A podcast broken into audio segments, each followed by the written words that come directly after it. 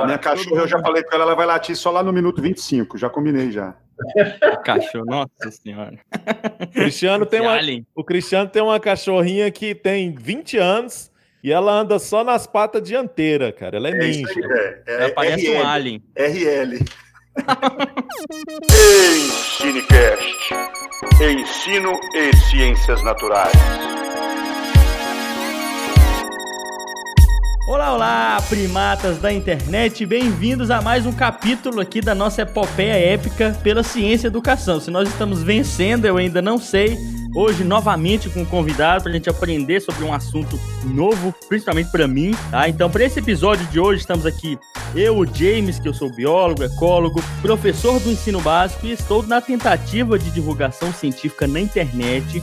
Hoje com o Cristiano, com o Fernando, Marlon, o time completo aqui para falar de medicalização na ciência e nas escolas. Fala aí um pouco aí, Fernando, vai lá. Salve, salve, galera! Um prazer enorme estar aqui mais uma vez. Confesso que eu estava com saudade já.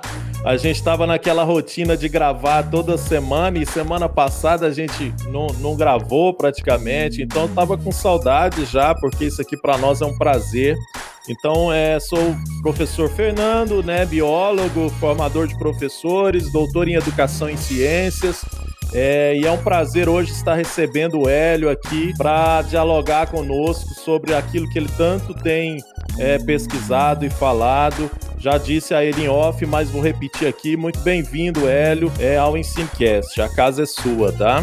Fala, meus queridos ouvintes e que acompanham todos nós aqui no EnsinaCast. Alegria, mais uma vez, estar com vocês aqui. Eu sou o Cristiano, biólogo, ecólogo, doutor em Ecologia e Conservação. E também nessa luta da divulgação científica de qualidade. E hoje nós vamos falar de um assunto muito importante e que, querendo ou não, abraça a todos nós, principalmente aqueles que já têm filhos e, sem dúvida, com muitas dúvidas em todo esse processo de educação. Hélio, prazer imenso recebê-lo aqui, tá? Vamos esclarecer muita coisa para essa galera aí. Valeu! Bom dia, boa tarde, boa noite, pessoal do EnsinaCast. Errou! Estamos aqui não mais como membro colaborador. Olha, mentirada, eu falava que eu era membro colaborador. Mentira, agora eu já sou efetivo mesmo. Mas ó, você falou EnsinaCast, não vale, vai ter que... Não, Falei EnsinaCast. Pessoal do EnsinaCast.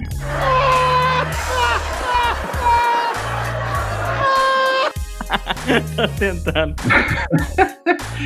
Pessoal, é um prazer estar aqui. Eu sou o Marlon Soares, licenciado em Química, mestre e doutor em Ciências pela UFSCar, professor do Instituto de Química da UFG e muito feliz de ter aqui o professor Hélio Messeder Neto da UFPA, que vai dar uma aula espetacular pra gente sobre medicalização nas ciências, no ensino, na escola. Um prazer tê-lo aqui, professor Hélio. Fala, galera! Prazer enorme estar aqui com vocês. Prazer enorme vocês aí que estão ouvindo a gente. Sucesso demais estar aqui, estou muito feliz. O trabalho de vocês, divulgação sensacional. E eu estou muito feliz mesmo de ter sido convidado para a gente poder discutir medicalização.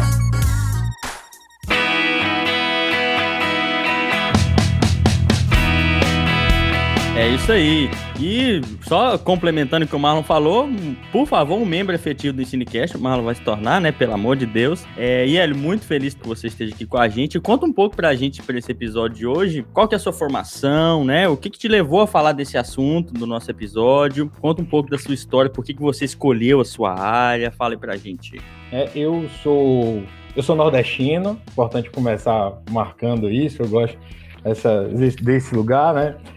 Eu sou nordestino, eu sou professor da Universidade Federal da Bahia, sou químico de formação, trabalho basicamente com ensino de química, formação de professores na área, meu mestrado e meu doutorado foram na área de ensino de ciências. Eu sou líder do grupo de pesquisa em consciências, que é o ensino concreto de ciências aqui na Universidade Federal da Bahia, e eu sou membro de um fórum sobre medicalização da educação e da sociedade, que é um elemento que a gente vai discutir aqui, basicamente, esse conteúdo hoje. E também sou autor de uma página no Facebook e no Instagram da Pílula Química, também é uma página de divulgação científica aí, tentando ocupar essas redes sociais aí, junto com essa iniciativa dessa galera daqui que tá no podcast. E já é minha recomendação inicial, inclusive, né? Já vou lá pro final do episódio, né, James? Vou deixar como recomendação as pílulas químicas que o Hélio escreve, né? Nessa página Pílula Química, que é muito interessante. É um serviço de divulgação científica também muito interessante, lúdico, né? Mas também com muito conteúdo interessante, de forma muito responsável. Eu sou a pessoa que mais odeia a sal do Himalaia do mundo. Odeio sal rosa do Himalaia. E eu sou do lado dos coachings, né? Falou em coaching, e aí se juntar a quântica então, né, Hélio? Aí que... Ó, já dá uma coisa boa, sal do Himalaia quântico. E pior que tem gente que vende esse negócio, sal do Himalaia quântico. Vende o quântico. Vende tudo. Então, botou o quântico. Então você falou já um pouco dessa página, vamos deixar na recomendação, vou deixar o link na descrição, a gente sempre deixa tudo lá. Então vamos lá, eu não faço ideia do que é medicalização direito, o nome me dá algumas ideias, mas eu quero saber do Hélio, acho que quem está ouvindo esse episódio, o que é a tal da medicalização, Hélio? Antes eu vou tentar voltar um pouquinho para poder explicar melhor como é que eu me envolvi com a medicalização, porque eu acho que vai dar um cenário para a gente poder pensar basicamente o que é essa tal de medicalização e fazer mais um suspense aí para os ouvintes. Primeiro na época eu estava fazendo doutorado e eu estava estudando elementos da psicologia e encontrei uma professora aqui na Faculdade de Educação que ela trabalha com uma coisa chamada psicologia crítica, né? E dentro dessa abordagem da psicologia crítica, ela começava a falar comigo perguntando algumas coisas para mim, problematizando, tipo, o que é doença, o que é saúde, né? O que está nas bases, por exemplo, dos testes psicológicos, né? Todo mundo fala assim, é psicoteste, vamos fazer um psicoteste, tem que desenhar a árvore, não esquece de botar o chão, né? O que é que tem nesses elementos que dizem o que é um teste de QI, né? O que é mesmo esse construto inteligência? Então ela vai começar a questionar as bases sobre as quais essas coisas vão sendo construídas dentro da própria ciência, né? E aí, para falar sobre isso, ela dá um exemplo muito legal, que eu gosto muito, que é bem ilustrativo para mim, que é de pensar assim, bom, será que essa ciência é mesmo neutra? Será que quais são os elementos que estão postos na própria ciência que a gente precisa, né, discutir e debater? E ela traz um exemplo que eu gosto muito, que eu sempre uso quando falo sobre medicalização, que é um exemplo que eu não sei se vocês já ouviram falar, mas existiu durante um tempo uma doença chamada drapetomania. Vocês já ouviram falar o que é drapetomania? Eu já fiquei com medo. Nunca ouvi falar também. Pois é, a drapetomania foi uma doença investigada... Quem inventou essa doença foi um cara chamado Cartwright, né, que é um médico estadunidense, que ele, em 1851, e ele vai dizer assim, o principal sintoma dessa doença é uma vontade de correr para longe. O que é isso? Tipo Forrest Gump, então. Isso, tipo nas provas de química orgânica, né? Você tem vontade de correr para longe, né? Só que como é que Samuel Cartwright vai dizer que quem é acometido dessa doença? Ele vai dizer que são os negros escravizados americanos. Então perceba, quem tem essa doença de querer correr para longe, né, de querer fugir, seriam as pessoas escravizadas negras americanas. Olha só o peso dessa relação, e ele vai adiante. Qual é o tratamento? Preventivamente, ele diz que se você vai vendo uma pessoa escravizada que está triste ou que está com a cara de revoltada, ele recomenda as chicotadas. E ao persistirem os sintomas, ele diz que os dedos deveriam ser cortados. Em 1851. Isso me deixou, né, mobilizado em termos de pensar um pouco isso, né? a relação doença-saúde, a relação ciência-ideologia, como é que elementos ideológicos vão penetrando na ciência e como é que a gente combate ciência com outra ciência, né? Que a gente está num período de negacionismo que é super importante da gente combater, mas pensar um pouco como é que acontece esse próprio movimento de fazer a ciência. Isso é muito legal também para que as pessoas entendam que esse movimento ele é importante de fazer questionamentos, etc., mas fazer com base na própria ciência. Veja, diante desse cenário, olha só, saúde, doença... O que é doença, o que é diagnóstico, o que é loucura, né? o que são essas coisas todas, a gente chega efetivamente na discussão do que é medicalização. E aí, medicalização é definir aí como sendo um processo artificial que reduz questões políticas, sociais e culturais em questões individuais. Uhum. Então, vou repetir, só para a gente poder, né, para quem perdeu aí, se distrair um pouquinho, pegar. Veja, um processo artificial onde eu transformo questões que são políticas, que são sociais, que são culturais, em questões do indivíduo. Então, veja, é uma lógica que transforma tudo que envolve um conjunto de elementos complexos em elementos simples, em um diagnóstico, em um rótulo. Então, esse é o que a gente vai considerar como processo de medicalização. É importante destacar várias coisas aí nesse momento. Primeiro, a gente não é contra o processo, a discussão sobre medicalização não é contra a medicina, não somos contra a vacina, não é um movimento contra a ciência, nós não defendemos a Terra plana. É um movimento que vai olhar para esse próprio movimento da ciência e tentar olhar, debater a própria ciência para a gente conseguir uma ciência melhor. Né? E isso eu acho que é muito importante dentro do próprio movimento da relação com a ciência. Ô Hélio, muito interessante vamos colocar assim, esse conceito que você trouxe da questão da medicalização, porque a gente costuma geralmente olhar só o lado do remédio em si, né? Medicalização, remédio, pai, aquilo ali. E agora você trouxe três pontos que eu considero essenciais quando a gente quer tratar esse assunto. Escola, sociedade, já envolvendo ali toda a questão política, e, obviamente, a questão da medicina, porque isso tudo está muito atrelado a diagnósticos. Então, assim, eu acho que um ponto interessante da gente trabalhar é exatamente todos os equívocos que nós temos enquanto sociedade.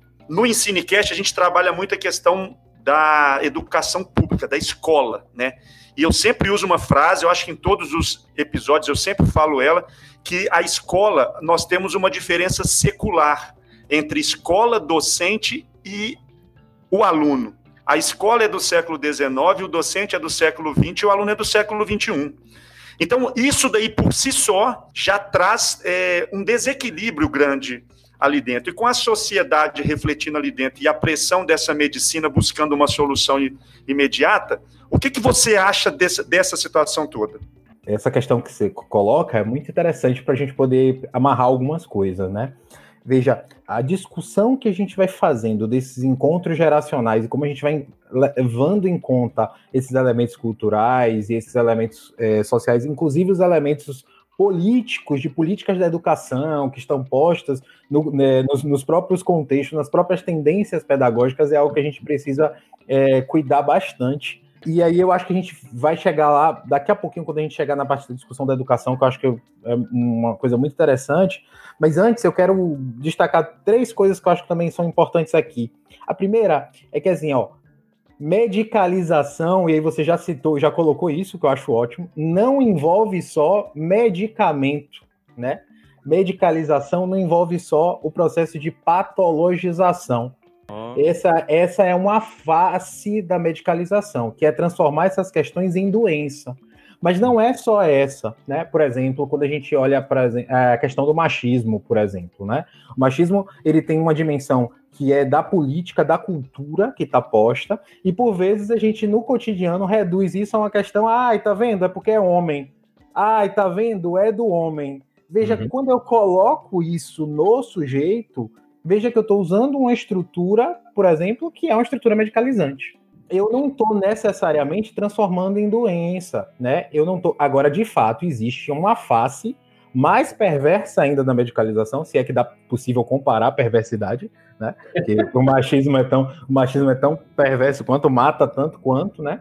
Mas se a gente for olhar elementos que vão aparecer muito fortes aí, que são os elementos do processo de patologização, porque vai ter uma relação direta com a indústria farmacêutica, que a gente também vai chegar daqui a pouquinho. E aí a gente precisa diferenciar medicalização de medicação. Medicação tá tranquila, nesse caso você vai tomar um medicamento associado a alguma doença, não é isso necessariamente. Agora, também não é medicamentalização, que também é um nome que aparece, porque a medicamentalização é o uso abusivo de medicamento, uhum, né?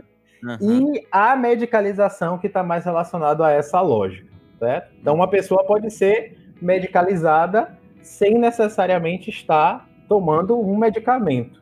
Não, é só porque justamente isso que você disse me levou a uma dúvida agora, no sentido de que, por exemplo, na escola hoje é muito comum a questão do TDAH, que provavelmente você vai chegar nessa discussão, mas já me surgiu essa dúvida. Uhum. Então, nesse ponto, a gente vai abordar esse TDAH nessa concepção também que você está dizendo, e vai chegar num ponto que os estudantes muitas vezes podem ser estereotipados nisso aí, o que vai levar a vários outros problemas, né?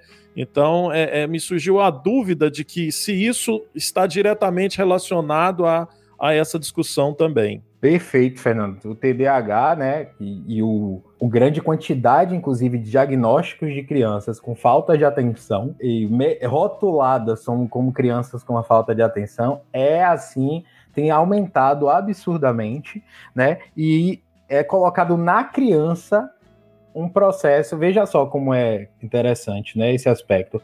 Essas coisas são chamadas de distúrbio de aprendizagem.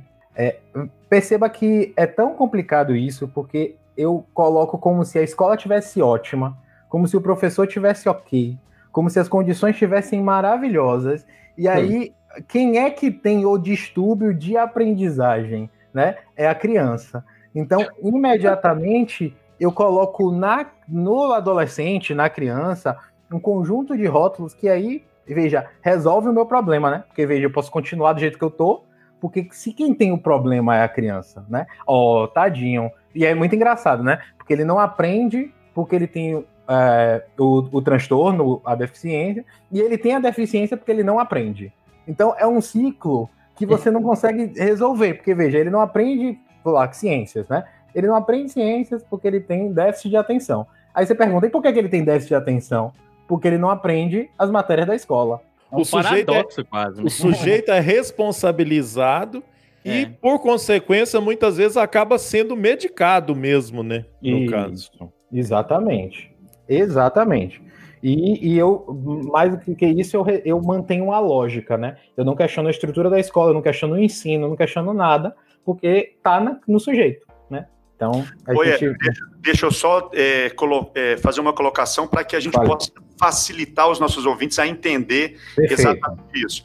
Quer dizer, então, que todo o processo de rotular crianças com diferentes, né, síndromes que eles colocam lá, isso já é considerado como um processo de medicalização. Tema que é bem complicado, né? E vou explicar por que ele é complicado. Porque a gente tem um problema sério, que a gente tem um vínculo de política pública e direito que está diretamente associado ao rótulo que é dado para a criança. Então, o que é que acontece? Às vezes, o rótulo ou o diagnóstico, ele é fundamental para que uma mãe ou um pai consiga um auxílio, ou que ele consiga que, por exemplo, a sala tenha menos alunos, ou que ele consiga que a escola aceite isso, né? Então, o laudo termina, por vezes, sendo a forma pela qual esses sujeitos conseguem acesso a direitos, o que é uma tragédia na nossa forma de fazer política pública, porque a gente associa ter direito a ter um rótulo, né? Então, como é que a gente opera? E principalmente para a classe trabalhadora, isso é mais difícil ainda, porque, veja, às vezes ele consegue o transporte, às vezes consegue a aceitação na escola. Então, percebe como é uma lógica, e aí por isso que não é só nas ações individuais, né? A lógica do jeito que a gente está estruturando nossa sociedade é uma lógica medicalizante. Uhum. E outra coisa, existem sim doenças, né? Existem sim deficiências, a gente não nega isso também, né? O que a gente acha perigoso é que alguns rótulos eles vêm como sendo o coringa para poder efetivamente eu abdicar ou do sujeito, ou eu marcar esse sujeito pela vida inteira dele. Ele deixa de ter nome na escola e passa, fulaninho que tem TDAH. Olha o garoto lá que tem dislexia. Eu acho que isso é uma das coisas que eu queria já começar, né? A gente já entrou meio na educação, mas eu queria também trazer uma outra coisa que eu acho que é importante aqui, é que quando às vezes a gente está falando disso e as pessoas acham que é trocar, que é tirar o medicamento, né? Também já terminou falando sobre isso, mas eu acho importante. Eu não estou sugerindo aqui, por exemplo, tá vendo? O problema é o medicamento, então vamos trocar por um floral, vamos fazer uma meditação... Vamos fazer um alongamento antes da aula começar, né? Então, por quê? Porque às vezes eu troco a forma, mas a lógica continua a mesma. Então, eu continuo achando que o sujeito tem um problema ou efetivamente ele tem alguma coisa, alguma questão, e o rótulo, ou ir aí meditar, tomar floral, é que vai resolver. É como eu disse, não é a ação relacionada a isso, que necessariamente determina a lógica, a concepção que a gente está tendo daquele sujeito frente àquilo, né? As alternativas são diversas, os professores têm várias, inclusive. É muito importante para a gente também não ficar na dicotomia. Acontece direto isso. Isso aí tem muita química, esse é o problema que tem muita química. Então vamos alguma coisa natural, e aí alguma coisa natural, e aí natural... químico, né? Se a lógica é a mesma... O processo é o mesmo, né? Não adianta. Isso, exatamente. E a outra coisa também que eu quero chamar a atenção, que eu acho muito importante, que agora tá na moda, é que junto com o quântico, tem o tal do neuro. Você botar o prefixo neuro em qualquer coisa, né? Que é um negócio assim que virou sucesso. Botou neuro, você tá... Eu fui...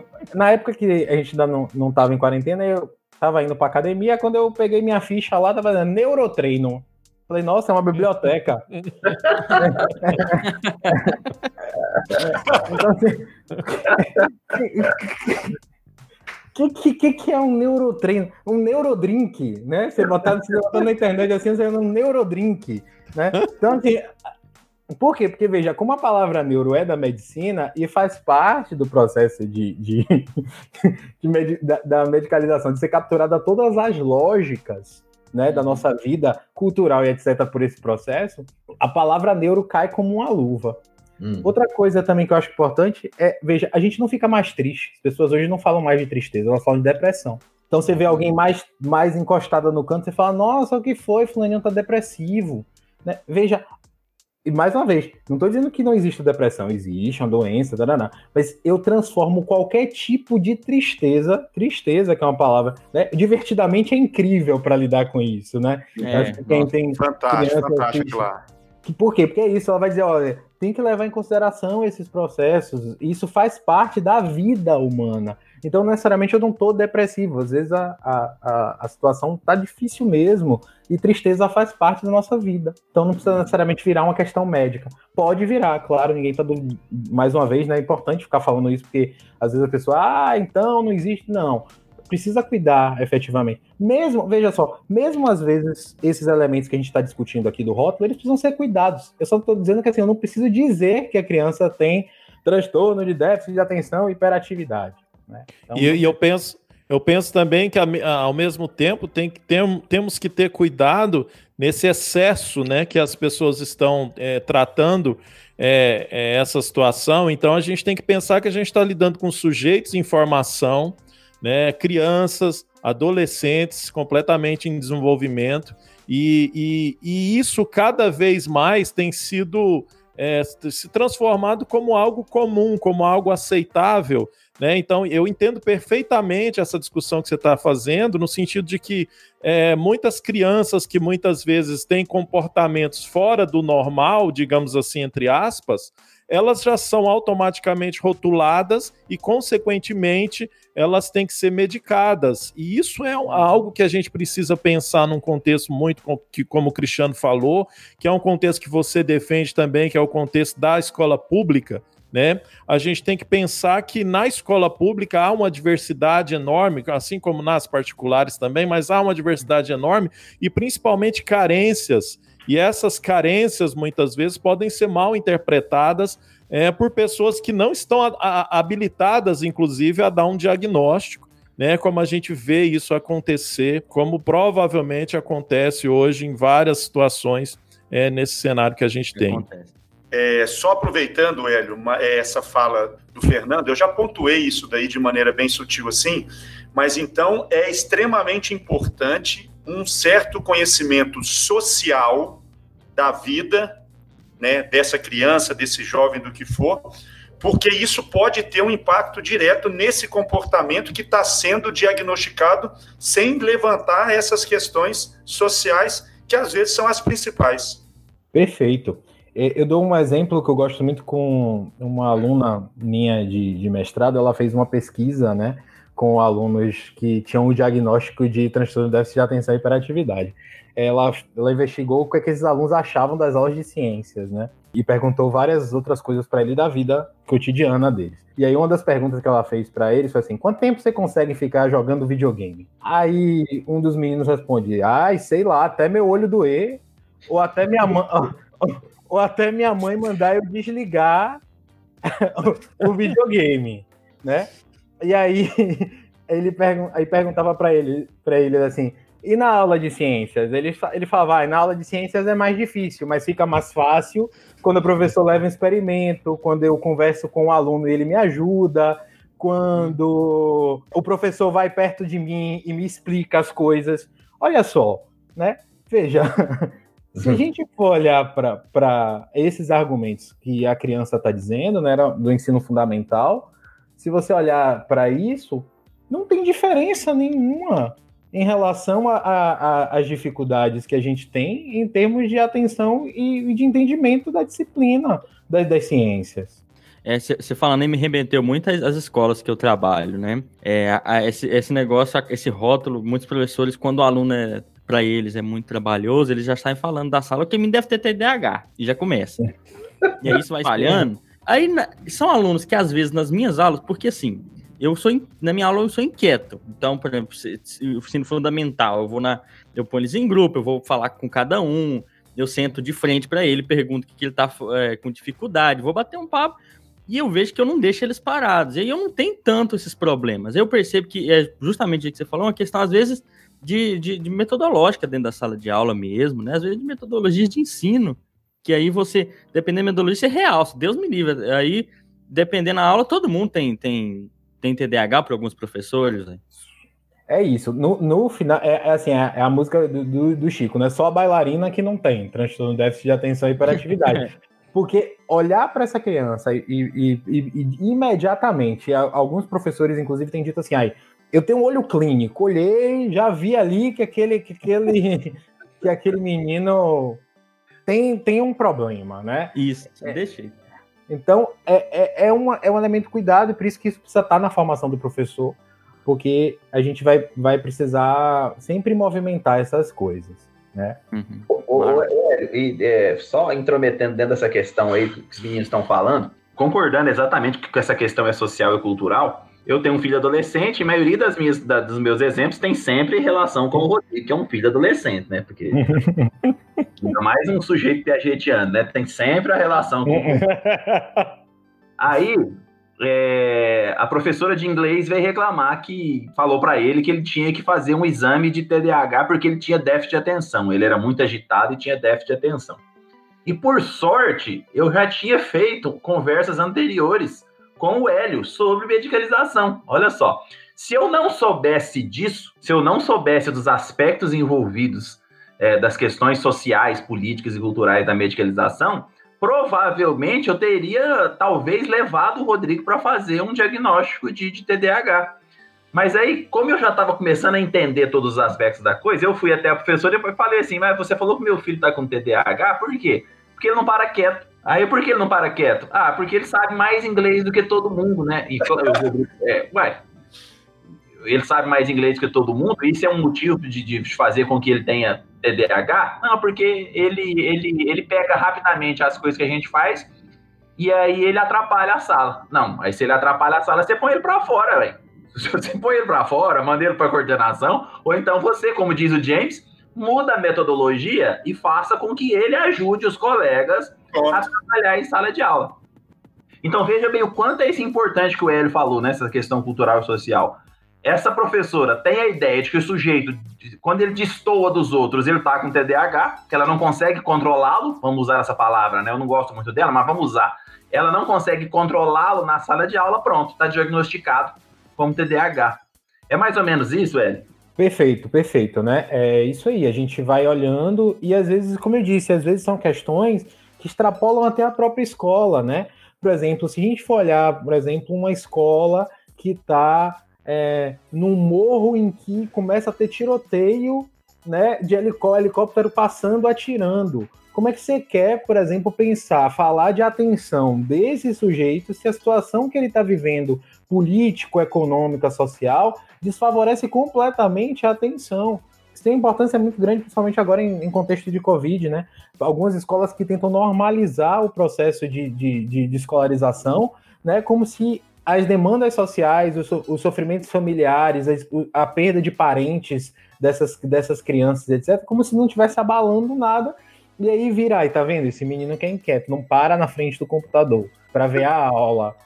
Então, exatamente isso.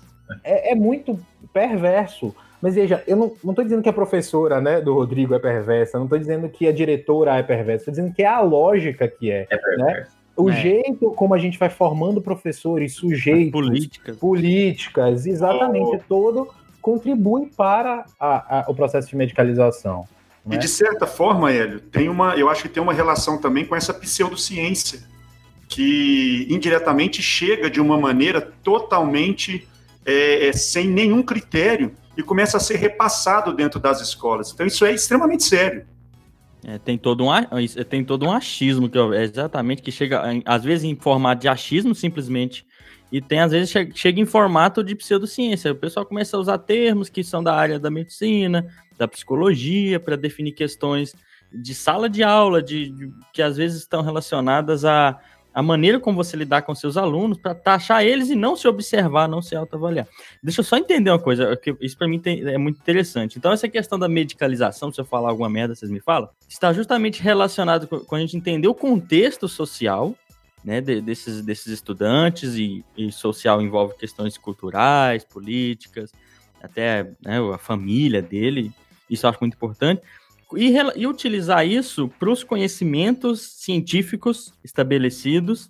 E eu vejo isso como, se eu tiver certo nisso que eu falei, eu vejo isso com uma vantagem muito grande, porque eu vejo que às vezes a escola perde muito tempo encarregando da medicina, da psicologia, coisas que às vezes, se existisse essa ligação mais tênue ali, a gente evitaria, né? Até dar remédio para aluno, por exemplo, igual vocês falaram, para esses transtornos aí. Então é um elo, só de modo geral, é um elo que, pelo que eu entendi até agora, que é muito doido, que é você realmente conectar todas essas questões políticas, sociais e culturais com as questões mais técnicas, mais rígidas da ciência, e fazer uma articulação disso tudo. E esse é um elo, cara, que a escola, justamente não só pela sala de aula, mas pela estrutura da escola, peca muito. Eu vejo que ela falha muito. Às vezes muita coisa chega na escola da ciência já transmutada, que nem ciência mais é, em pseudociência. Não, tá perfeito. A gente vai, veja só, quanto mais a gente vai entendendo o processo de medicalização, a gente vai reconhecendo o processo educativo com mais camadas, né? E ao reconhecer mais camadas, vai reconhecendo a complexidade dele. Isso, para mim, em termos de um processo de formação de professores, é maravilhoso, porque a gente vai mostrando, inclusive, que não é qualquer um que pode dar aula, né? Porque você vai precisar de formação para poder dar conta de elementos que estão relacionados a toda essa complexidade do processo formativo. E isso tem um outro elemento que eu acho muito importante, né?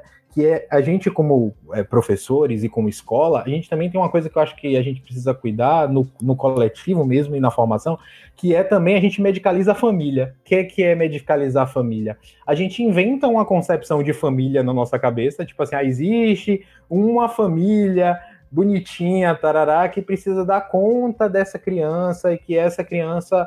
ela precisa vir pronta de casa, com a família imediata, e quando a criança chega com alguma questão ou alguma coisa, você diz, aí tá vendo essa família que é incompetente, tarará, e veja que é a mesma lógica que a gente estava atribuindo para a criança, né, veja, só que agora ao invés de estar dando rótulo de doença, eu estou rotulando as famílias. Perceba que a relação família-escola e comunidade é uma relação também extremamente complexa, que a direção precisa cultivar, que a gente precisa estabelecer.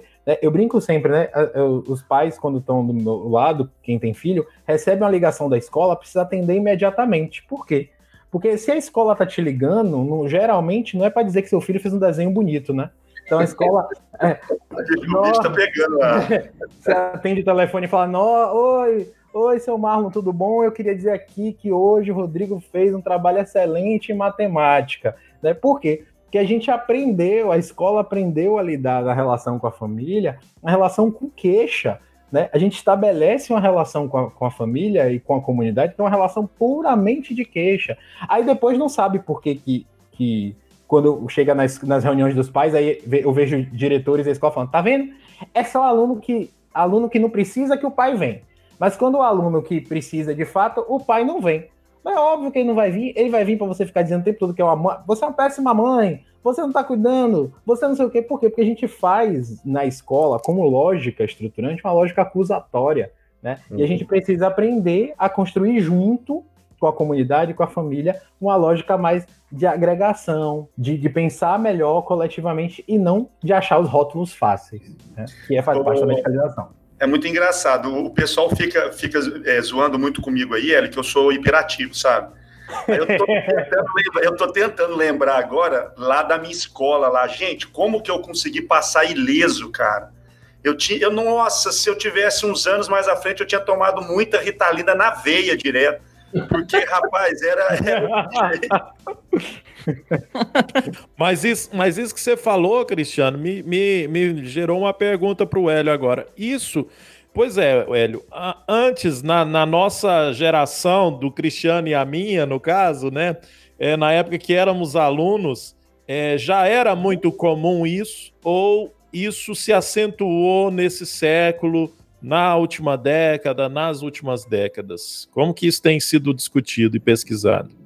Só vou deixar claro que eu sou novinho, não é tão antigo lá, não. É logo ali. Eu não estou entendendo essa referência que vocês estão colocando aí de novinho. Pois é, a época da escola do Fernando Cristiano, o povo nem andava para frente. É. E o que sobra para mim, pô? Nossa! A sua época resolvia na palmatória, essas coisas, Marlon. Psicologia da chinela. Na minha época, a medicalização era chinela e a palmatória. Credo. Vídeo. Aí, olha só, você tem razão. A gente pode ver as pesquisas têm aumentado o diagnóstico, a quantidade de diagnósticos e a quantidade de consumo de medicamentos tem aumentado, de Ritalina, por exemplo. A gente vai... Vou passar para vocês, depois vocês deixarem aí a referência de uma nota técnica mostrando quanto o consumo de Ritalina tem aumentado bastante no nosso país ao longo dos anos, né? Mas não só do Ritalina, o outro medicamento correlato, né, a mesma droga, o metilfenidato, que é o Concerta, atente para o nome, né? Chama-se Concerta. Concerta é foda, né? Então,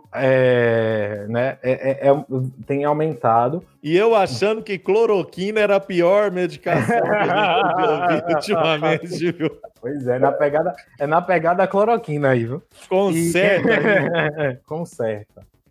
É triste, eu acho super triste, assim. E com certeza a escolha dos nomes não é aleatória, né, gente?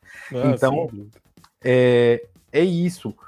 O que eu gosto muito da gente pensar, né, nesse processo é também pensar um pouco assim, como é que as matérias e as disciplinas, né, os conceitos, etc., eles também são históricos, né? Então, se a gente for pensar assim, né, a criança por exemplo, tendo dificuldade de ler e escrever, né? Então, se eu trabalho nesse processo em que a gente tem vários problemas de alfabetização no nosso país, um problema que nunca foi resolvido efetivamente com o enfrentamento de política pública adequada, né? E a gente simplesmente olha para a criança e diz, tá vendo? Ela não consegue aprender a ler e escrever porque ela tem dislexia, né? Então existe... Aí você vai aumentando. Tem dislexia, você vai aparecer que crianças, adolescentes tem TOD. O que é TOD? Eu prefiro Nescau, mas tem TOD. O que é TOD? O TOD é transtorno opositor desafiador. Nossa. Veja, típico de adolescentes. Transtorno da adolescência. Veja, até a própria adolescência, isso é bem interessante que você coloca aí, né? Até a própria adolescência, algumas perspectivas, por exemplo, consideram a adolescência doença, né? Então, assim, um período... Então, você consegue rotular tudo com esse aspecto. E aí eu brinco, né? Existe a dislexia, existe a discalculia. Em breve a gente vai ter a disquimiquia, a disbiologia, né? A disfisiquia, né? Que tem a incapacidade... Veja, eu coloco no sujeito a incapacidade de aprender conceitos que foram, inclusive, historicamente desenvolvidos, né? Então, isso é um tanto quanto complicado, no meu entender, e para piorar, além de eu achar o conceito complicado, a forma como a gente faz o diagnóstico tem sido mais complicada ainda, porque tem sido cada vez mais aligerada e cada vez mais sem nenhum cuidado, ou numa perspectiva de fábrica mesmo. Entra, já sei, tá com tal coisa. Entra, já sei, tá com tal coisa. E isso que me preocupa, por exemplo, quando a gente vai falar de uma psicologia na escola, né? Que assim... Problemas que, por vezes, seriam resolvidos no campo da educação, educativa, relação professor-aluno, relação da direção e etc., podem ser, simplesmente, como o James até falou, né, poderiam ser resolvidos na dimensão pedagógica, terminam, a depender do profissional que estejam lá, virando questões medicalizantes. Isso é muito perigoso, né, para as nossas crianças. Ô, Hélio, eu achei importante isso que você falou, né? Ou seja, problemas que poderiam ser resolvidos no âmbito da escola acabam sendo medicalizados. Você enxerga que isso está acontecendo também em nível de graduação e pós-graduação, ou é algo que você considera diferente no país hoje? Por exemplo, principalmente transtornos grandes de ansiedade nos graduandos e nos pós-graduandos, em alguns momentos depressão.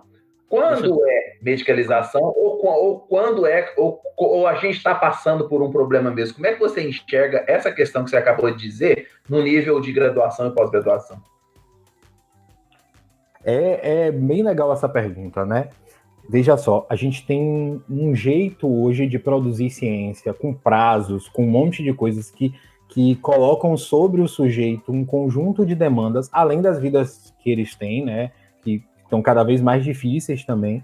E esse conjunto de demandas, por vezes, é encarada pelos orientadores ou pelos programas de pós-graduação como frescura. Não, isso aí é porque não está aguentando a vida científica, que é porradona mesmo.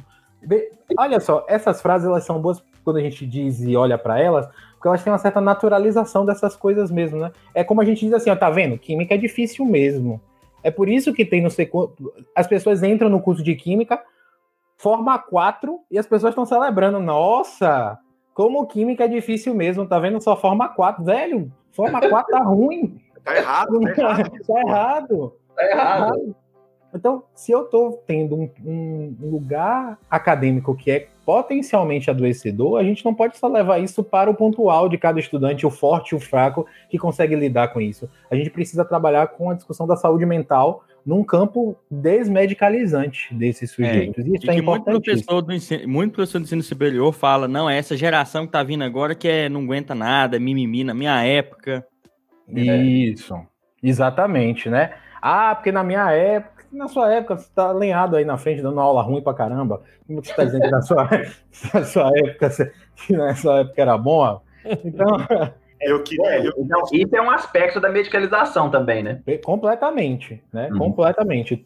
É a medicalização na pós-graduação, na entranha dela, né? Uhum. Assim, Eu brinco sempre, né? Você vê um coordenador de pós-graduação preenchendo a plataforma Sucupira ou qualquer coisa desse tipo, ele parece que morreu, assim, quando acaba. Por quê? Porque tem um processo que está adoecedor ali, que está posto na pós-graduação e que a gente vai naturalizando, entendeu? Porque assim, aí é assim mesmo, é só uma vez, a gente só vai preenchendo. Você percebe? É tudo uma lógica. Essa lógica, essa lógica adoece, de fato. A síndrome de burnout, que também tem assolado um conjunto de professores que não conseguem entrar na sala de aula. Tem palpitação, né? O coração acelera, fica nervoso de entrar na sala de aula. O que é isso, né? Veja, você transforma esse sofrimento, o professor não vai conseguindo realizar atividade pedagógica por um conjunto de problemas, e eu vou e digo, bem, ele tá vendo, não adianta, você tem que se afastar e tomar um remédio. Veja, eu afasto o professor, eu não questiono a estrutura, eu não questiono a escola, eu não faço nada disso, eu boto no sujeito, tá vendo, ó, tadinho. Mais um com síndrome de burnout, burnout, qualquer coisa desse tipo. E aí boto de novo no sujeito. Vai um fono na escola e faz assim, toma, professor, com uma maçãzinha que é ótimo pra garganta. Vai te liar, rapaz. Tipo, a sala de aula sem ventilação, eu não consigo falar porque o eco é ruim, porque as pessoas pegam qualquer prédio e dizem que pode ser escola. Eu não penso estrutura do coisa e é a maçã. Percebe que essa relação continua sendo uma relação dentro dos moldes da medicalização? Eu não estou dizendo que não possa usar exercício de voz, aquecimento, massa. Você pode fazer tudo isso. O que a gente não pode é naturalizar que faz parte da nossa vida ter uma condição muito ruim e que a gente faz o que dá, né? Porque isso é a lógica medicalizante.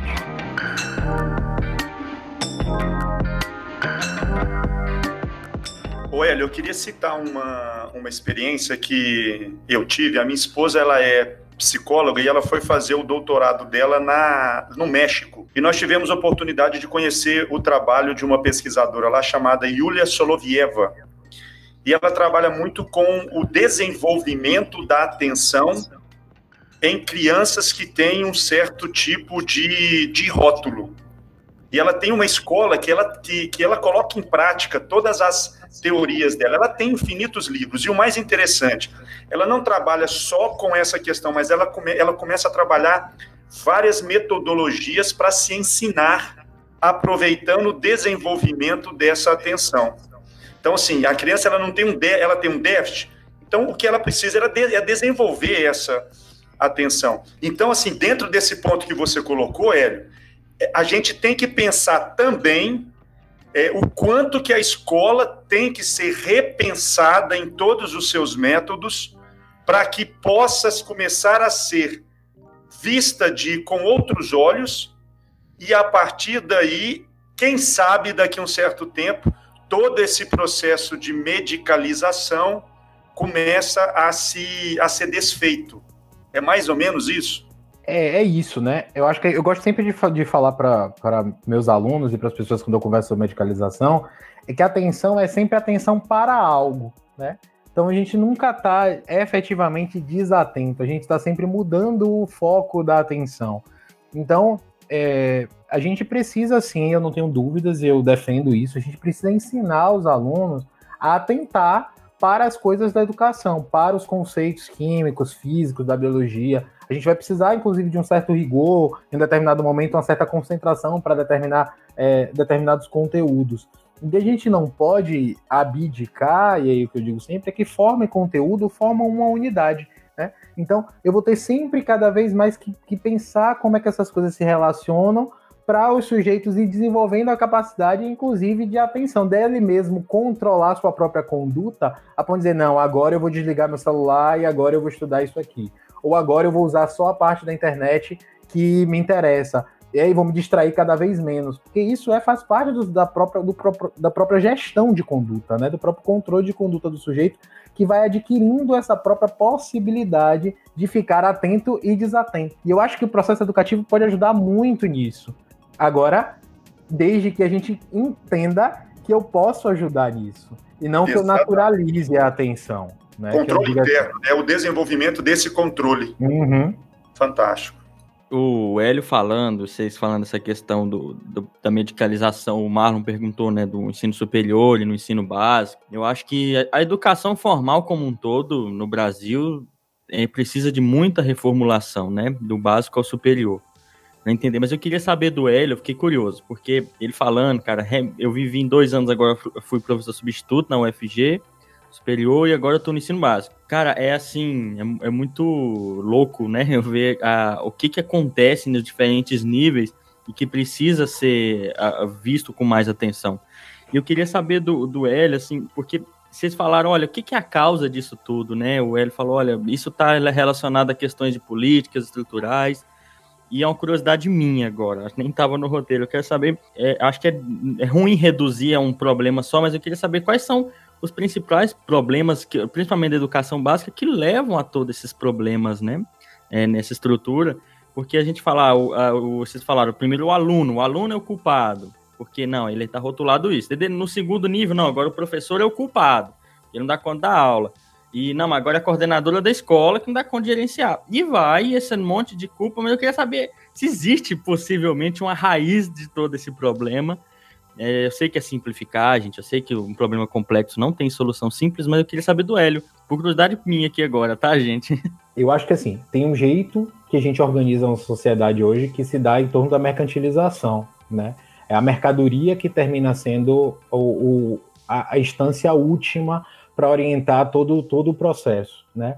E a educação, como pensada dentro de um processo de mercadoria, ela vai sendo políticas públicas que são pensadas dentro dessa perspectiva, tendências pedagógicas, tendências de forma, tendências de conteúdo, que vão sendo todos orientados para a formação de um sujeito para ser um trabalhador e não para ser sujeito, né? Então, eu não vou me preocupando quais são os conceitos que humanizam esse sujeito, né? Eu vou perguntando quais são os conceitos que ele precisa para ele entrar facilmente no mercado de trabalho.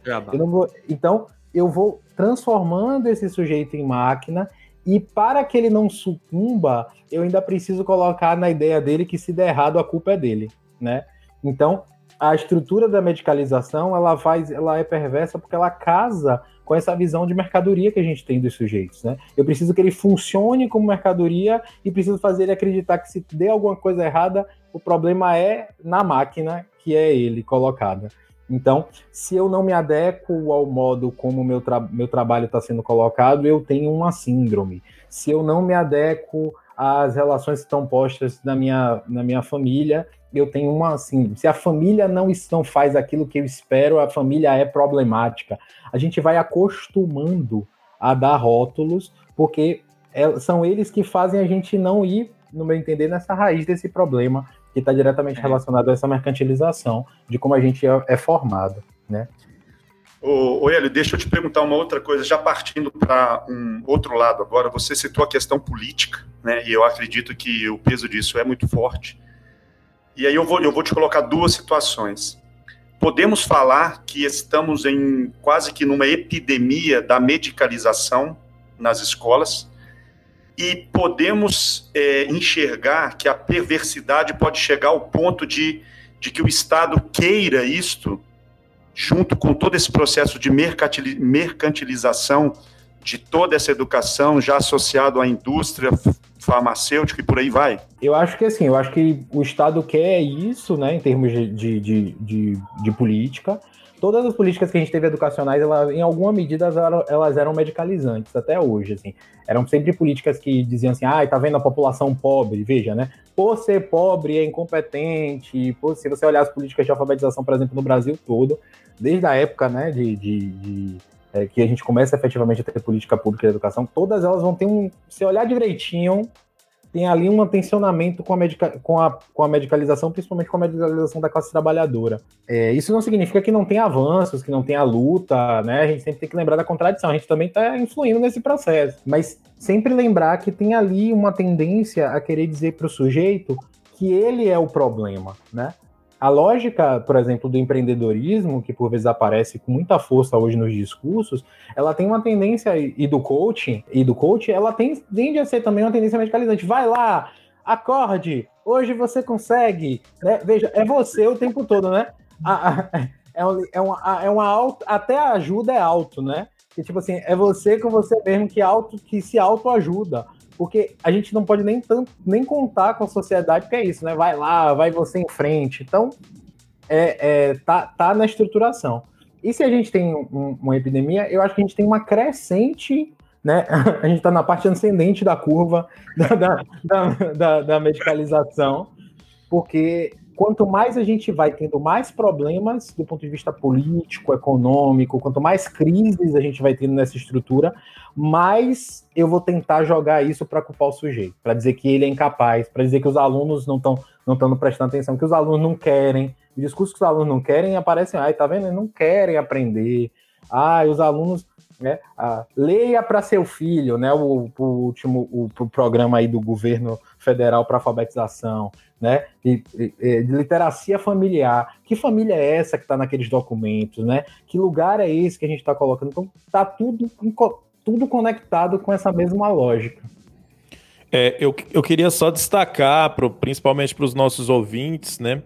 É que acredito que vocês têm percebido pela fala do Hélio, principalmente, como que está tudo interligado, né? As questões da educação interligadas às questões políticas, às questões econômicas diretamente ligadas, questões de políticas internacionais, questões de investimentos internacionais. Para a gente que estuda sobre isso, às vezes é mais fácil e claro a gente conseguir perceber isso, mas muitas vezes os ouvintes ouvem, por exemplo, que o Fundo Mundial de Investimentos, né, financia determinadas políticas no mundo, nos países, entre aspas, em desenvolvimento, né, e que eles financiam apenas por interesse que esse país melhore.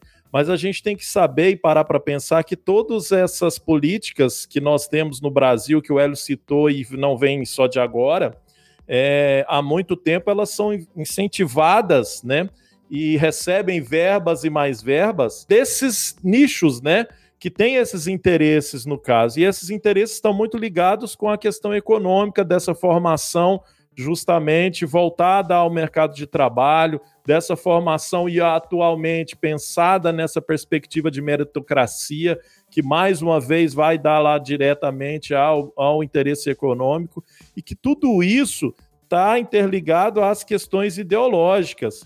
Então é interessante a gente parar e ver que está tudo reunido e que não há como a gente pensar então a escola que o James trabalha lá no campo, o Hélio.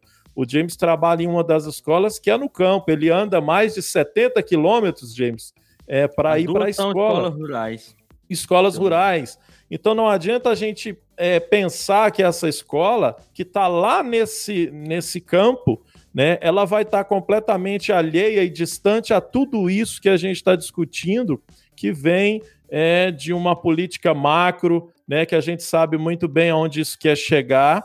Mas é importante destacar isso para os ouvintes, o tanto que isso pode estar diretamente ligado às nossas vidas em qualquer canto do país que a gente esteja. Quem às vezes fica assim, não, mas quando a gente fala de ciência, a gente não pode falar de política, quando a gente falar de educação, não pode falar de política, no que ele está tudo conectado. Quem está ouvindo esse episódio, eu sugiro que leia sobre política também. Não ache que isso com política tem a ver só com questão eleitoral especificamente. Política rege a sua vida, querendo você ou não discutir isso. Então, leia sobre isso para você entender melhor nosso episódio, para você entender coisas futuras, política e questões econômicas. Tem muita leitura boa. Posso deixar algumas sugestões aqui. Agora, seguindo aqui para o Hélio. Hélio, você quer falar uma coisa disso ou posso te mandar uma pergunta? Eu só queria dizer que, assim, que eu acho que é legal duas coisas, né, dessas falas que eu acho importante. Veja como não dá para aligerar a formação de professor, né? Olha só o quanto a gente precisa de forma de ciências, né? Às vezes as pessoas falam, essas questões são de outras formações. Como ser professor de ciências? A gente precisa de uma formação densa, né? Precisa para poder pensar efetivamente, para poder ter ações concretas na sala de aula. E que o simples fato de eu olhar para aquele aluno e dizer assim, olha, eu acho que ele tem transtorno de déficit de atenção. Então, veja, eu estou falando da prática pedagógica, né? Eu estou falando daquele momento de sala de aula, mas perceba que esse ato, por si só, ele não está isolado, né? Olha quantas camadas, a gente volta para a discussão das camadas, né? Olha quantas camadas aparecem. E eu acho que isso é bonito no processo de formação de professores, que vai dando mais armas para a gente atuar pedagogicamente para onde a gente quer formar. Eu lembrei de uma coisa bastante interessante, de tudo que vocês falaram aí, desse arrebate final do Hélio, quando as pessoas falam assim, né? Vivemos numa sociedade doente. Ora, o que é essa sociedade, né? Que a gente chama de doente? Pelo que o Hélio está falando, é uma sociedade medicalizada, né? Uma sociedade completamente medicalizada, porque o que é ser doente dentro da sociedade, né? Por que a gente acha que nós estamos doentes e que nós somos uma sociedade doente? Porque nós não estamos considerando todas as questões que vocês falaram, muito bem falaram. Hein?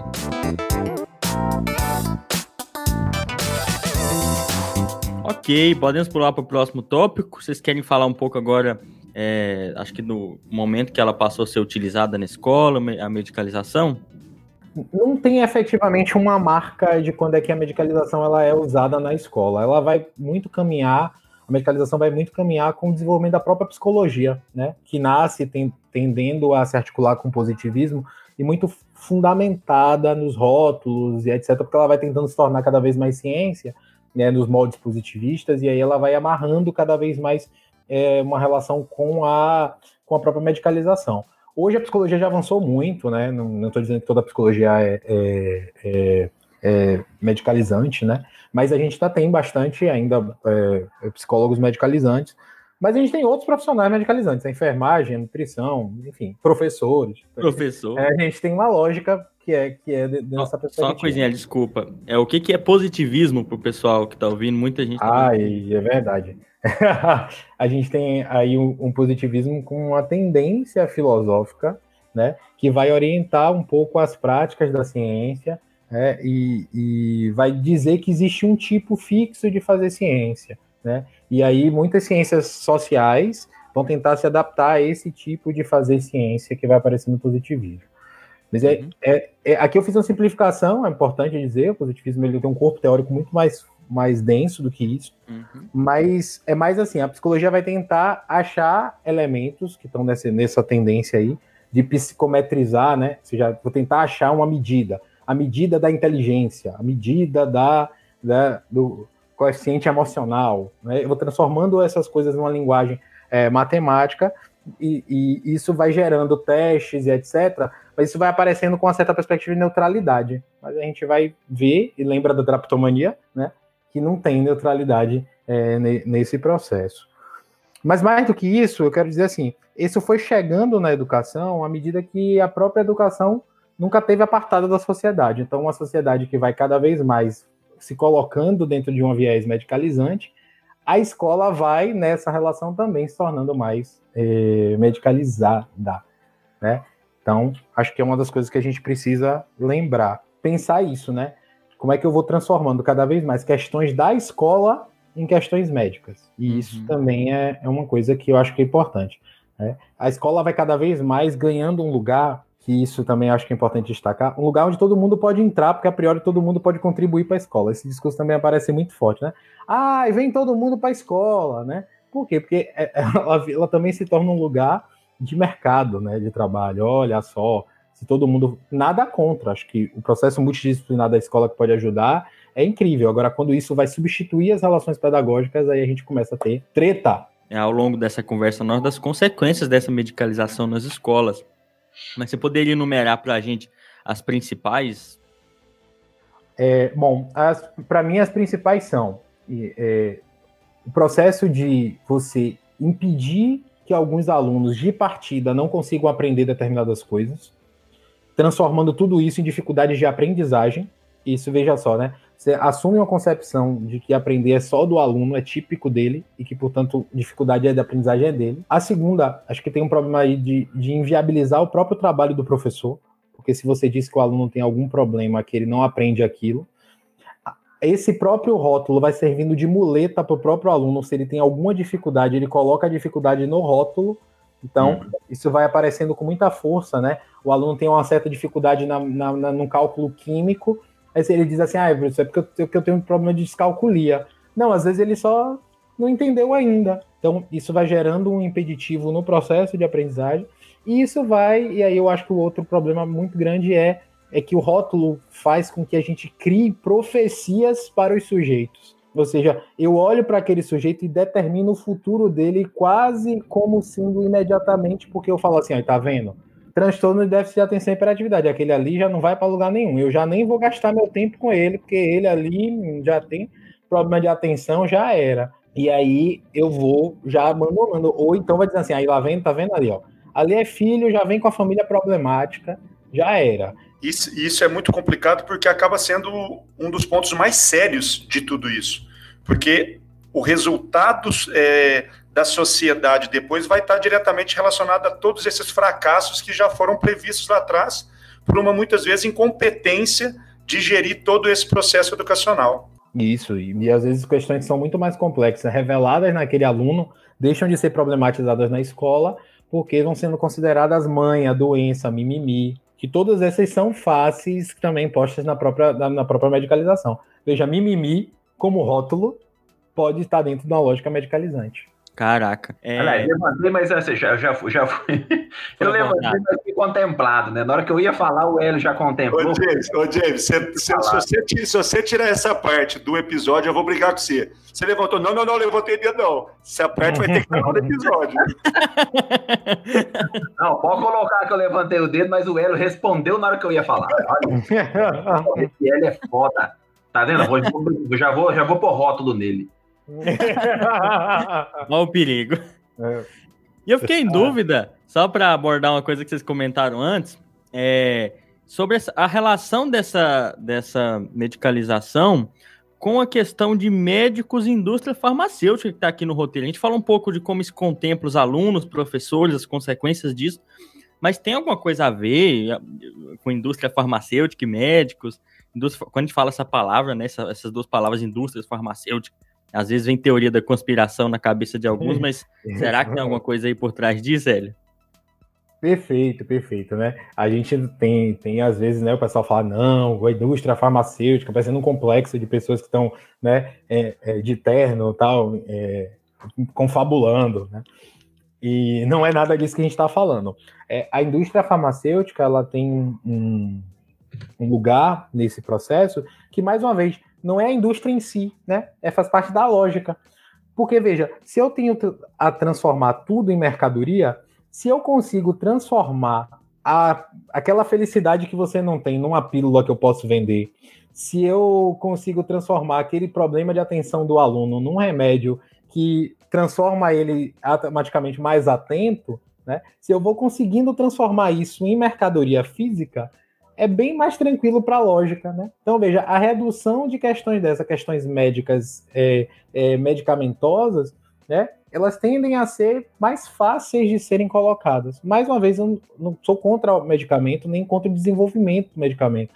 Mas, para vocês terem ideia, existe dentro do Fórum de Medicalização farmacêuticos, né? Que fazem, inclusive, uma discussão sobre o uso abusivo de medicamentos, sobre como é que se dá o processo de descarte e uso de medicamentos, né? Como é que isso está diretamente relacionado com o processo de como é que a farmácia, abre-se uma farmácia hoje em todo lugar, você pisca, tem uma farmácia nova, né? Como é que as farmácias antes que tinham carrinho ou tinham cestinha, passam agora a ter carrinho, né? Então agora... Farmácia, boteca e igreja aqui em Jataí. Isso, exatamente. Né? Os folders são catálogos, né?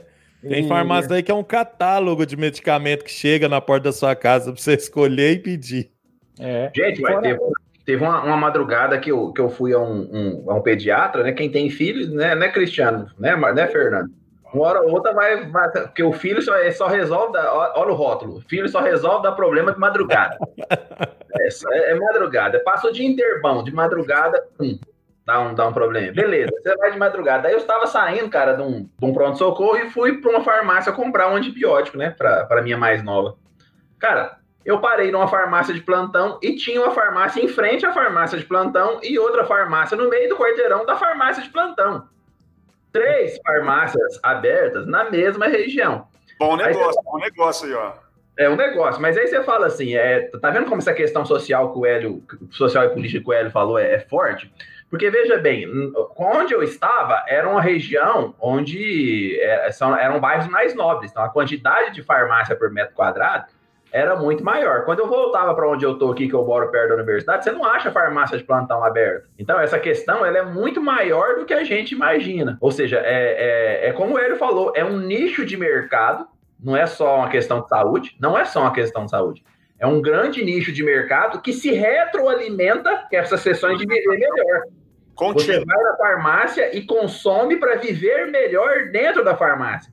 Por isso nós temos catálogos dentro da farmácia, perfume, suplementos. Já viram isso? Suplementos tem dentro da farmácia. É aquela história de viver melhor, que na verdade é um rótulo que é medicalização. Estou errado, Hélio? Certíssimo, né? As farmácias vão... não só a farmácia, né? A lógica medicalizante vai medicalizando a nossa comida, vai medicalizando... Comida deixa de ser comida, né? Remédio deixa de ser... Medicamento deixa de ser medicamento. As próprias, né? As próprias pseudociências, né? Que vão adentrando nesse processo ajudam na composição da medicalização, né? O próprio sal rosa que eu falei, você vender alguma coisa quântica como se fosse saudável. Percebe o quanto eu vou... Inclusive o próprio ato de não saber ciência... reforça a gente a poder embarcar nessas questões medicalizantes, porque se eu admito que o sujeito, que ter uma vida saudável depende apenas do consumo do sujeito, as pessoas não começam a inventar coisas que são, inclusive, pseudociência para o sujeito consumir. Então, coisas que às vezes não tem nem não tem base na ciência, mas ganham um rótulo de mercado para poder dizer agora são mais saudáveis. Aí você vai querendo ser saudável, vai lá e compra, né? Você vai numa.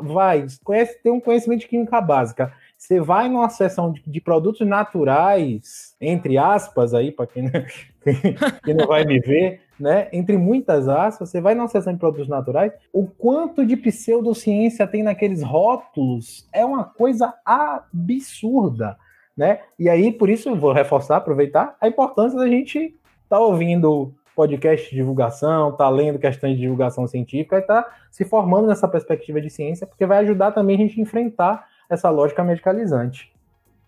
Caraca, eu confesso pra vocês que eu tô aprendendo demais. Eu tô muito doido isso, cara. Muito espetacular, bacana. Espetacular. Isso é importante para isso esse papo que a gente tá tendo aqui hoje, ele não é importante só em termos de divulgação científica, não. Ele é importante em termos de informação pro cidadão. Para o cidadão viver melhor o quanto ele é atacado diariamente por essas questões, né? Ele é atacado. Eu acho uma boa palavra, né? O sujeito é atacado diariamente por essas questões. Nossa, e a publicidade... Então, por falar em atacado e publicidade agora, que eu queria justamente perguntar ao Hélio como que eles veem essa questão da internet... se a internet tem sido estudada como algo que tem potencializado essas concepções, que tem potencializado essa lógica, né, de medicalização, porque a gente estava falando justamente da questão toda hora que eu falo, o Cristiano quer fazer um comentáriozinho para me tirar a atenção do que eu estou falando, né? Na outra vez eu fui falar do FMI lá, falei até errado o nome do FMI.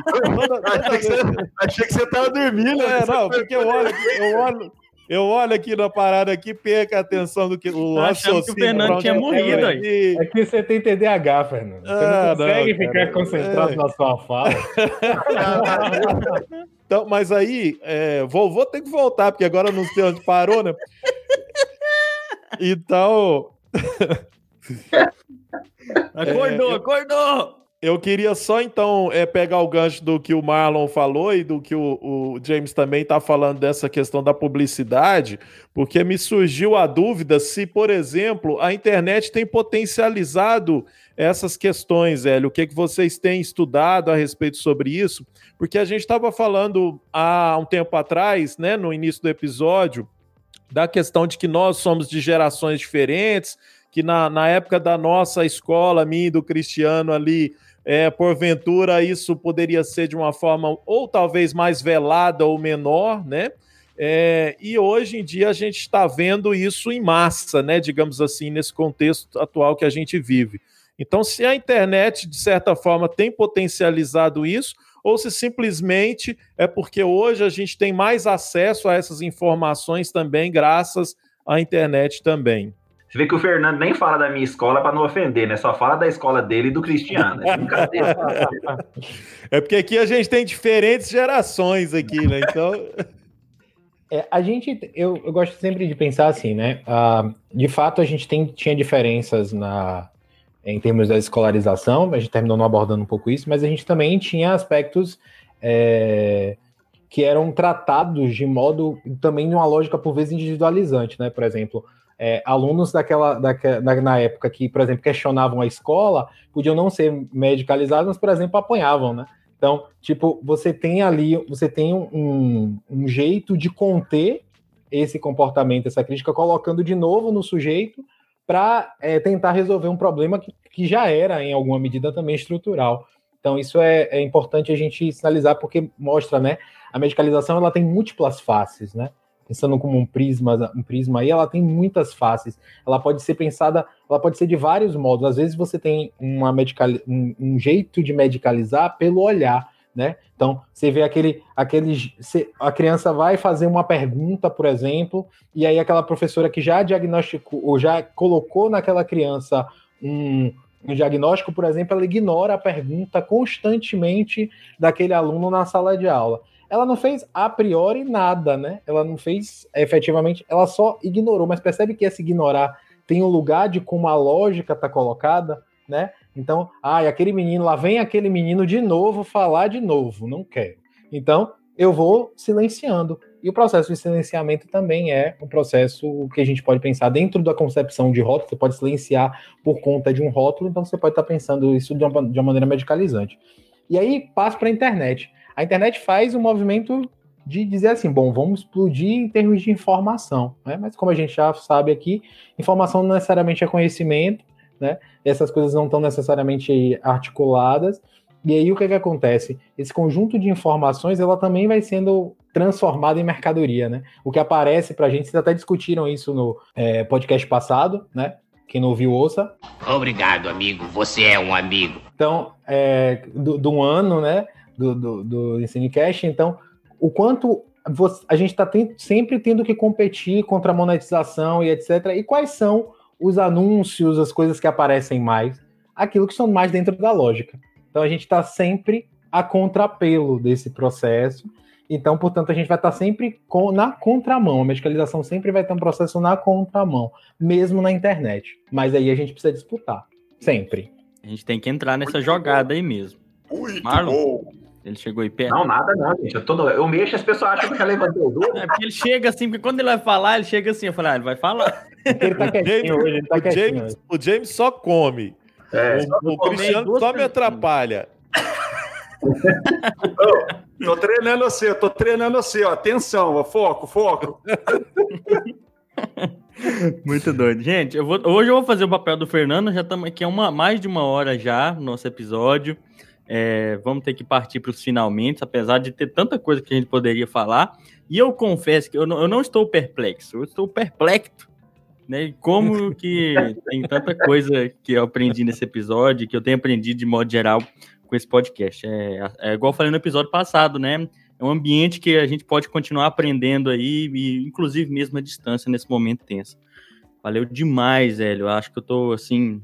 Até anotei um monte de coisa aqui para eu pesquisar depois. Eu tô realmente bem satisfeito com o episódio de hoje. Vocês têm mais alguma consideração, pergunta, antes de a gente partir para os agradecimentos e sugestões?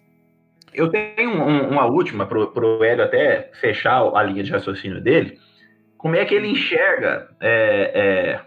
O atual ficou claro, né? O Hélio disse de onde veio, disse do atual. E como é que ele enxerga... Daqui para frente, Hélio, você acha que a tendência é piorar, porque a sociedade tem essa mesma tendência? Qual é a perspectiva, se é que você enxerga alguma perspectiva nisso? Eu gosto muito de pensar sempre, né, o movimento como disputa, né? Então, assim, depende de como a gente vai se portar a partir desse movimento que está aqui, dessas coisas que estão acontecendo, como é que a gente vai conseguir se organizar coletivamente para fazer esses enfrentamentos. A conjuntura é dura, mas eu sempre, né? Eu sempre acredito nos professores e acredito na rapaziada de que a gente vai ter essa possibilidade de fazer esse enfrentamento, né? Embora, né, a situação seja cada vez mais difícil, ela tá. Eu imagino que tá todo mundo sentindo esse processo, inclusive no peito, né?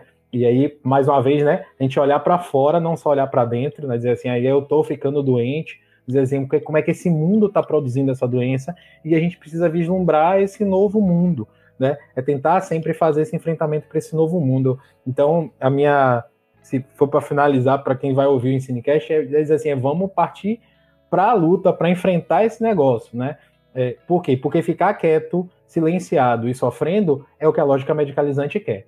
E não é o que a gente quer se a gente está combatendo a lógica medicalizante. Se coletivizar e fazer o enfrentamento. Eu acho que é isso que a gente precisa fazer. Muito doido. Perfeito.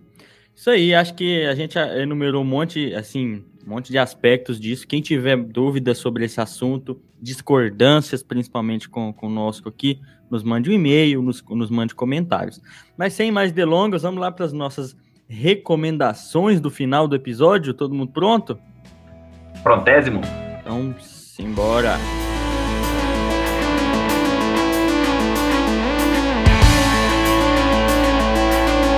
Para esse episódio, a recomendação, o Fernando já deixou a primeira dele, né? Mas eu vou deixar o Fernando começar com as recomendações aí. Manda brasa, Fernando. Seu microfone tá mudo, meu querido. Se você ligar o microfone vai ficar ótimo, cara. É porque eu tava abrindo a página aqui, a outra página aqui. O cara tem um microfone profissional e não consegue mexer com o telefone profissional, com o microfone profissional, rapaz. Aí. Para esse episódio eu quero fazer um jabá pro Hélio aqui, né? Então eu quero recomendar o livro do Hélio. É o livro que eu o conheci, tive a oportunidade de ter um livro autografado por ele na época, e ele me autografou dizendo que tomara que o livro conseguisse me tirar das trevas de Piaget, né? Mas a força do meu orientador foi maior, então eu continuei piagetiano. Então o Hélio tem um livro que chama O Lúdico no Ensino de Química na Perspectiva Histórico-Cultural. É um livro que, apesar de não ter seguido nesse caminho, foi importante para mim, tanto é que eu utilizei como uma das referências na minha tese. É um livro que eu recomendo, principalmente para aqueles também que apreciam Vygotsky, né, apreciam a pedagogia histórico-crítica, e esse olhar que o Hélio nos trouxe hoje foi muito interessante a partir dessa discussão que a gente fez, que não tem a ver com essa questão do lúdico no ensino de química, mas que também tem a ver com questões muito importantes da educação em si, né? Principalmente a brasileira, que é onde nós estamos. Uhum. Deixa o Hélio que tinha que ir primeiro, eu vacilei, mas vai lá, Hélio, você agora. Então, eu tenho, acho que algumas coisas que eu vou recomendar aqui para a gente poder continuar o debate, né, que eu acho que é importante. Existe um livro que eu acho que todo professor precisa ler, porque eu acho que tem um impacto muito grande, teve um impacto na minha formação muito grande, que chama-se A Produção do Fracasso Escolar, da Maria Helena Souza Patto, né, que é uma psicóloga que vai discutir um pouco esse processo de produção do fracasso na história do Brasil. Então acho que vale a pena quem puder ver. Eu acho que também um texto que vocês acham também fácil na internet, que chama-se TDAH, Conceitos Vagos, Existência Duvidosa. Então, é um texto muito legal da professora Lígia Viegas e a Ariane, que fazem parte do fórum. Um outro texto que também se chama Dislexia ou o Processo de Aquisição de Escrita, né? E também é de uma fonoaudióloga que vai também olhar um pouco mais para essa dislexia. E, para finalizar, um textinho muito bom na internet que vocês podem achar facinho, que é o Desbiciclético, né? Que é uma sátira muito boa que o autor Emílio Ruiz Rodrigues faz sobre o rótulo, e aí ele fala de uma pessoa que é desbiciclética. Então, vale muito a pena. E na literatura, acho que vale sempre a pena, né? Admirável Mundo Novo. Né? Um classicão que já está falando de medicalização, né? A gente vai lá falar do soma, lá da droga, da felicidade naquele mundo. Ali já é uma discussão sobre medicalização. Nossa, e no TED... Minha esposa leu ele esses dias e ela fala pra mim toda hora, leia esse livro. Todo mês ela me lembra de ler esse Admirável Mundo Novo. Como sempre, ela tá certa. Droga, essa é pior que essa. Aí tem uma outra coisa que eu acho que eu já sugeri um monte de coisa, mas é porque a discussão levou. É que tem uma coisa no YouTube, no TED, que também a gente pode deixar o link aqui, que é uma discussão sobre neurobobagem, né? que é que vai falar um pouco dessa discussão do neuro. É uma palestra no TED facinha de acessar. E você botar neurobobagem TED, você já consegue. A gente pode deixar aí também. É muito legal. Bacana. Marlon, manda abraço. Estamos aí. Pessoal, eu pensei, eu gosto muito de indicar ficção, literatura, que tem, de alguma maneira tem a relação com o tópico, né, que a gente está trabalhando. E dessa vez eu pensei num livro de um autor estadunidense, chama Ray Bradbury, e o livro chama Fahrenheit 451. Não sei se vocês já ouviram falar. Ele trabalha uma sociedade distópica em que a sociedade queima os livros, né? E durante a história fica muito claro algumas questões que a gente discutiu aqui. Como é que a sociedade impõe no sujeito, a partir de certas estruturas culturais, essa vontade, por exemplo, de não ler livros e de, no caso, de ficar sempre entediado. As pessoas elas, para não ficarem entediadas, alguns remédios, e além de tomarem alguns remédios, também são envolvidas por questões de áudio e vídeo. Isso que ele escreveu esse livro em 1953, hein, pessoal? 1953. Já fez a sugestão e a resenha ao mesmo tempo. Mas não fiz spoiler não, viu? Não fiz spoiler não. Mas é um livro muito bom e que tem muita relação com isso que a gente discutiu aqui, como a sociedade impõe a gente algumas questões. Então, Fahrenheit 451, de Ray Bradbury, é a minha dica de hoje. É um livro mais atual, né? Porque esses dias atrás ele sugeriu Moby Dick, o Hélio, então... Clássico. Muito tempo. Clássico. Vai lá, Cristiano. É isso aí, meus queridos. Hélio, que maravilha. Já vou antecipar um pouquinho, agradecendo já por todos esses ensinamentos aí. E o que eu queria deixar de sugestões aqui tem uma relação com o que eu comentei bem no meio do episódio da pesquisadora Yulia Solovieva, tá? Ela é russa, ela mora no México, ela foi orientada pela Talizina, que foi orientada pelo Luria, que trabalhou com o Vygotsky. Então o trabalho dela é totalmente voltado para teoria histórico-cultural e é um trabalho muito interessante, principalmente do que o Hélio colocou, da importância dos conceitos e do desenvolvimento da atenção voluntária como sendo uma função psicológica, né, considerada básica ali. Então, ela tem uma produção muito grande, tem vários sites lá do instituto deles e é um trabalho que vale a pena, tá? Ela trabalha muito a parte de matemática, linguagem, né? Conceitos que traz muito toda essa base do Vygotsky mesmo, é isso aí. Beleza. Minhas recomendações, de modo bem rápido, ouvindo esse episódio, o Hélio falando, eu recomendo que todo mundo que ouviu isso, mais que seja professor ou seja de áreas mais técnicas, que tem uma compreensão mais ampla da nossa sociedade, tá? Nós vivemos numa sociedade que é muito reducionista, as pessoas querem ver as coisas só sobre uma determinada ótica.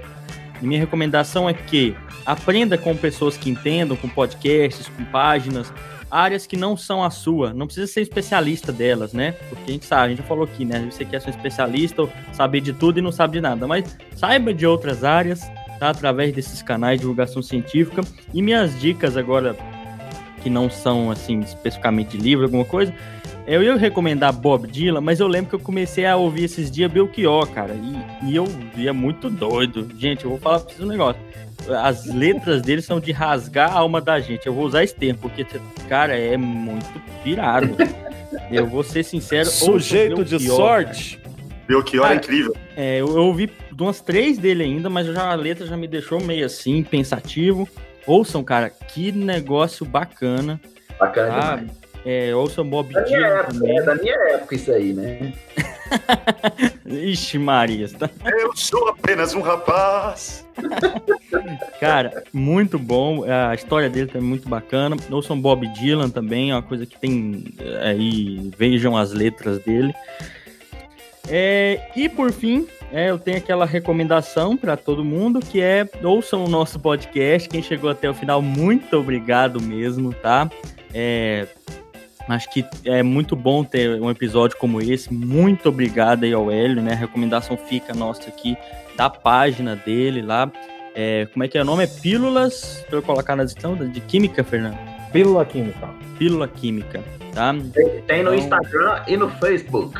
Isso mesmo, então sigam lá. Instagram. E o Fórum sobre Medicalização também. Tem página na no Facebook, tem site, tem... E lá no site tem várias literaturas, tem vários livros, várias referências sobre isso. É um mundo, porque tem muita gente pesquisando sobre isso aqui e no mundo inteiro. Então, o Fórum sobre Medicalização tem página na internet, a gente tem manifesto, tem recomendações práticas para o pessoal da área de saúde, da área de educação, para poder pensar educação desmedicalizada, tem dossiê, enfim. Então, Fórum sobre Medicalização da Educação e da Sociedade, se eu não falasse isso, o pessoal do Fórum me matava. Nossa, bacana. Não, gente, eu vou deixar tudo, link na descrição desse episódio. Se você tá ouvindo isso, independente do seu player, clica lá na descrição, eu deixo os links. Você clica e já entra, simples assim. Não vai nem pausar seu episódio. Enquanto você ouve o episódio, você vai ouvindo aí, vendo essas descrições, esses comentários, essas sugestões do pessoal. Hélio, muito obrigado, tá? Foi muito enriquecedor esse episódio mesmo. Muita questão ainda para discutir dentro disso, muita ideia que surge. Pessoal que ouviu esse episódio até o final, muito obrigado. Deixa aí suas sugestões, deixa aí suas ideias que você teve durante esse episódio, nos envie comentários, discordâncias, complementações. A gente está aberto no nosso e-mail, no cinecast@gmail.com, e nos agregadores, o Spotify não tem como nem você comentar, então às vezes você baixar o Castbox, que é outro player de podcast, ele é muito completo, então lá você pode comentar, eu sempre estou de olho, direto no episódio, sem complicação. Se você não quer abrir e-mail para mandar e-mail para a gente, comenta lá que eu também salvo seu comentário. Gente, muito obrigado, Fernando, Cristiano, Marlon, Hélio, se despeçam aí, eu já me despeço, que foi o James, muito obrigado, um abraço a todos e até o próximo episódio. Endosso as suas palavras, mais uma vez agradeço, Hélio, muito bom recebê-lo aqui no EnsinaCast. O EnsinaCast está de portas abertas para você, tá? Que a gente possa pensar futuramente em outros temas aí de outros episódios e você possa estar aqui novamente conosco. Obrigado a todos e todas que nos ouviram até aqui. Salve, salve! Aqui foi o Fernando, um abraço e até mais. Fala, galera! Hélio, que alegria mais uma vez poder falar o quanto que é importante a gente tratar desse assunto de maneira séria, de maneira coerente. Porque é um assunto que não pode ser banalizado, é um assunto que está presente em toda a sociedade. A gente vê pais sofrendo muito dentro dessa questão da medicalização, e isso precisa ser tratado de forma séria. Eu acho que a gente conseguiu fazer e esclarecer muita coisa importante aqui, e o nosso EnsinaCast hoje, não tenha dúvida, ele ficou extremamente harmônico com esse sotaque do Nordeste, que sem dúvida é o coração do Brasil, com toda essa força e essa raiz forte aí, beleza? Valeu, meus queridos ouvintes, um beijo para vocês, estamos juntos aí. Oi, pessoal, bom dia, boa tarde, boa noite a todos os ouvintes do EnsinaCast. Foi uma satisfação extremamente espetacular ouvir o Hélio. Bom, eu gosto demais de ouvir o Hélio, já ouvi o Hélio em várias situações, e ouvir o Hélio é ouvir a coerência, a fala bem articulada, os argumentos e o humor, né? Isso é muito importante. O Hélio, eu sou fã. Um abraço, pessoal. Obrigadão, Hélio. Gente, muito obrigado. Os ouvintes aí que foram até o final. É um tema que chama debate, que chama para discussão, e é isso mesmo que eu acho que a gente quer. Eu quero agradecer enormemente vocês pela disponibilidade, por me chamarem para debater esse assunto, para a gente poder conversar sobre isso, para poder divulgar sobre isso. Muito, muito, muito feliz de ter participado desse episódio do EnsinaCast. Desejo vida longa para vocês, e que a gente vai enfrentar aí essas questões da divulgação científica. Muito obrigado por vocês também que estão ouvindo a gente. Um beijão enorme!